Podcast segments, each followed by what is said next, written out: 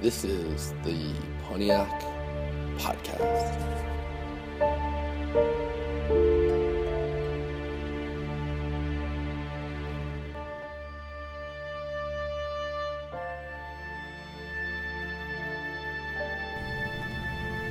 In this episode, we explore the Romanov family and the end of the Russian Tsar. Stay tuned to the end when I sit down with Alyssa to talk about the making of this podcast.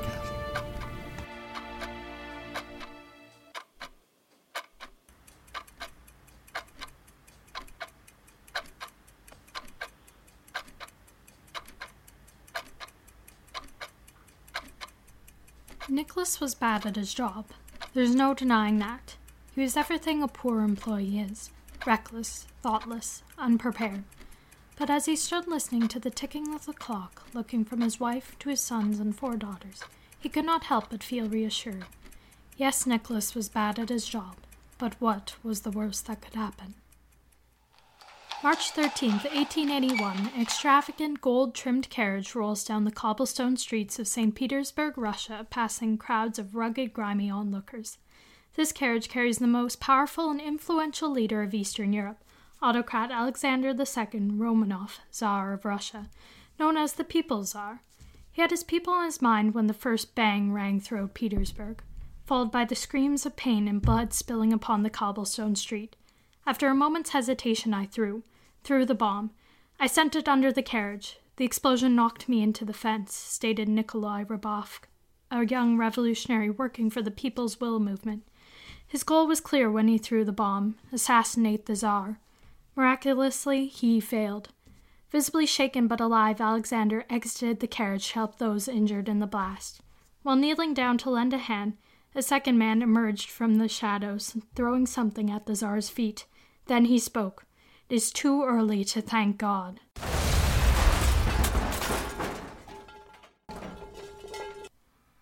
I heard His Majesty's weak voice cry help. I jumped up and rushed to the Emperor. I tried to lift him, but the Tsar's legs were shattered and blood poured out of him, stated Police Chief Dvorsovich. Alexander looked at his savior and uttered, To the palace to die. That's where he was when he died. With his son looking on and a young boy first experiencing the cruel reality of palace life, holding his limp hand, shedding a tear for his grandfather. This was Nicholas II, future Tsar of Russia. I am destined for terrible trials, he said. Nicholas grew up in the lap of luxury crystal chandeliers, rich food, large, elegantly furnished palaces, everything that anyone could ever want. But there was one thing he did not have the freedom to choose his future. Nicholas was born into the longest ruling family of Russia, the Romanovs. His father, Alexander III, was the Tsar of Russia. Nicholas, being the oldest male, was therefore the Tsarevich, destined to continue the family dynasty and rule over all the vast Russian Empire. But Nicholas was no Tsar. Standing at five foot seven, he was timid, gentle, nervous, and disinterested in politics. He much preferred to read a book than discuss current issues. He hated the idea of the responsibility of ruling an empire. No one could picture Nicholas as Tsar, not even his father, who never approved of his soft spoken way and mocked his small stature, referring to him as Divanka, or little girlie. His father made no attempt to interest his son. In fact, he did not allow his son to participate in politics. When an adviser suggested to the Tsar that he be allowed to sit on council, His Majesty replied, Tell me, have you ever spoken to His Imperial Highness, the Grand Duke Tsarevich? Then don't tell me you've never noticed that he is a dunce. He was completely unprepared. The dreaded day, of course, did come when Alexander died of kidney disease on November 1st, 1894, when Nicholas was 26. The now Tsar locked himself within his study while his mind rushed and throat tightened. He cried once the door shut behind him, What am I going to do? What is going to happen to me, to all of Russia? I'm not prepared to be czar. I never wanted to be one. In 1884, at a wedding, Nicholas met Alexandra Hesse, a German princess and granddaughter of Queen Victoria of the British Empire. She was young, sweet, and very pretty, but very reserved. The two were immediately drawn to one another. Five years later, he asked her to marry him. Joyously, she answered yes. Oh God, what happened to me then? Nicholas wrote to his mother. I cried like a child, and she did too. The world was changed for me. Four weeks after the death of his father, Nicholas and Alexandra were married. The Russian people were unsure of Alexandra. She was foreign, shy, and quiet, which made her seem aloof and uncaring. They called her the funeral bride. One stated, She comes behind a coffin. She brings misfortune with her. A dark omen indeed. In 1895, Alexandra became pregnant. The nation buzzed with excitement.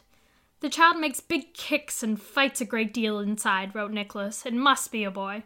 Alexandra gave birth to a girl, the Grand Duchess Olga Nikolaevna Romanov. The people were disappointed. Only a male heir could inherit the crown. The couple was not. God, what happiness! I can hardly believe it's really our child. Alexandra was still young, and there was still time for a boy. The next year, Alexandra was again pregnant, and gave birth to a daughter again, then another daughter, and another. By 1904, the nation as well as the couple were more than anxious for a male heir. Finally, on August 12, 1904, Alexandra gave birth to Alexei Nikolaevich, the Tsarevich of Russia. But something was wrong with Alexei. About six weeks after his birth, Alexei began bleeding from his nose. The doctor's diagnosis hemophilia. The boy's disease would have to be hidden in order to present stability to the outside world. The family would keep this secret until he died, only telling physicians and nannies. Shockingly, the family lived relatively normal, in modest clothes and living quarters. Nicholas went off occasionally to deal with royal business, but he spent that time away longing to be home. The children were the pride and joy of their lives intelligent Olga, witty Tatiana, elegant Marie, mischievous Anastasia, and spoiled Alexei. The family was happy. While the Romanovs lived peacefully, a storm was brewing in Russia. For years, peasants and workers lived day to day on the brink of starvation. Poverty was a disease that spread throughout Russia, kept alive by the old aristocratic system, keeping the rich rich and the poor poor. The people had had enough. On Sunday, January 22, 1905, protesters marched in the street, armed with a petition for Batiushka Tsar, or Father Russia, stating, We, the workers and the inhabitants of St. Petersburg, our wives, our children, and our aged, helpless parents have reached the frightful moment when death is better than the prolongation of our unbearable suffering. We beseech thy help. Mistaking the protest for violence, Nicholas sent guards. When the people approached the palace, they met the guards, who opened fire. By the end, 200 lay dead, and the day earned the name Bloody Sunday, and Nicholas the name Bloody Nicholas. The Czar will not help us, and so we have no Czar, concluded one worker. For many years after, strikes, protests, and riots broke out across the nation. Many began following Vladimir Lenin and the Bolshevik Party, a communist revolutionary group. On the 15th of March 1917, Nicholas was forced to give up a throne he never wanted, and with it 300 years of rule, and put an end to the Russian Empire. Him and his family were taken prisoner by the Bolsheviks and brought to Ekaterinburg on May 23, 1918. They would never return.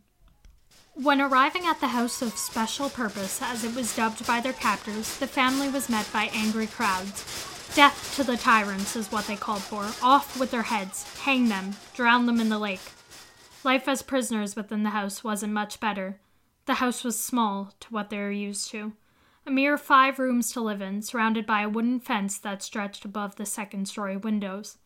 The Romanovs were used to fences, but not the type intent to keep them in. The windows were whitewashed, and the family got no news from the outside world. Without ventilation, it was hot and stuffy. Their main captor was Yakov Yurovsky, who had a particular disdain for the royal family caused by his life of poverty. Day by day, the family suffered humiliation and damage of pride at the hand of him and his soldiers. A few enjoyed tripping the Czar or mocking the teenage Grand Duchesses. Once, when asking for a new pair of shoes because she had worn out her old pair, a soldier informed Anastasia that she would have no need for new shoes in a few months. But their worst enemy was their own minds. Every day they did the same things prayers, cards, an hour outside, then meals, and no news from outside. Boredom and stress proved deadly. Not knowing what would become of them caused the family the most grief. Alexandra became sickly, bedridden most days. Alexei's hemophilia gave him severe pain. Many assumed he would die. When I am dead, it will not hurt any more, will it, Mamma? He asked in one of his later episodes. The family was miserable. I had been told the Tsar was a giant among men, and the Tsarina a beauty with a voice like a flute from paradise. Instead, I found a drab man with a large balding spot and legs too short for his body. His wife was tired and sick, and their son was the color of wax. His eyes with great dark circles underneath, noted one cleaning woman. On July 17, 1918, the family's misery was about to come to an end. At 1:30 in the morning, they were woke up and told to get dressed because they are to be moved to a more secure location. Yurovsky brought the family and four loyal servants outside and then escorted them downstairs. There they were put in a small room lit by a singular light bulb hanging from the ceiling and lined up against the wall in two rows. Nicholas stood next to his son in a chair, Alexandra on the other side. The girls stood behind their mother, and servants Alexei Trupp, Dr. Botkin, Anna Demidova, and Ivan Karatanova. They were told to be quiet and wait. Then he exited the room, and they watched the clock.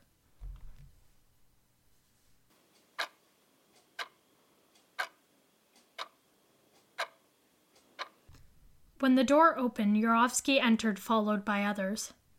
In his right hand, a slip of paper, in his left, a pistol. In light of the fact that your relatives in Europe are continuing their aggression against Soviet Russia, it has been decreed that you are to be shot. Nicholas came forward. Lord, oh, oh my God, what is this? I can't understand you. Read it again, please. In light of the fact that your relatives in Europe are continuing their aggression against Soviet Russia, it has been decreed that you are to be shot. What? replied the Tsar, unable to comprehend. This. Alexandra and the children watched Nicholas die before the soldiers opened fire on them. Alexandra died trying to cross herself. Alexei gripped his chair in fear. Unable to get up, the chair toppled over and he crawled to his father and clutched his arm, weeping. Yurovsky shot him in the head. In the smoke and haze, the girls instinctively dropped to the floor, frantically searching for a way out. The soldiers fired at random. When the smoke cleared, Olga and Tatiana were found in a corner, huddled, clinging to one another, crying. They were shot. Anastasia and Maria were found in the other corner, crying for their mother. They were slashed by bayonets. Anna Demidova was the last to die, and the world stopped breathing. The stars shone brightly that night in Russia, and eleven bodies lay buried in Koptyaki forest, still warm, not to be seen for 61 years. Yes, Nicholas was bad at his job. There is no denying that. He was everything a poor leader is tyrannical, unprepared, misguided. But he was also a father, husband, and a man. Revolution often has a romantic atmosphere surrounding it, but it always comes with a bloody cost, and we must ask ourselves if we're willing to pay it. If not us, who? But what is the worst that could happen?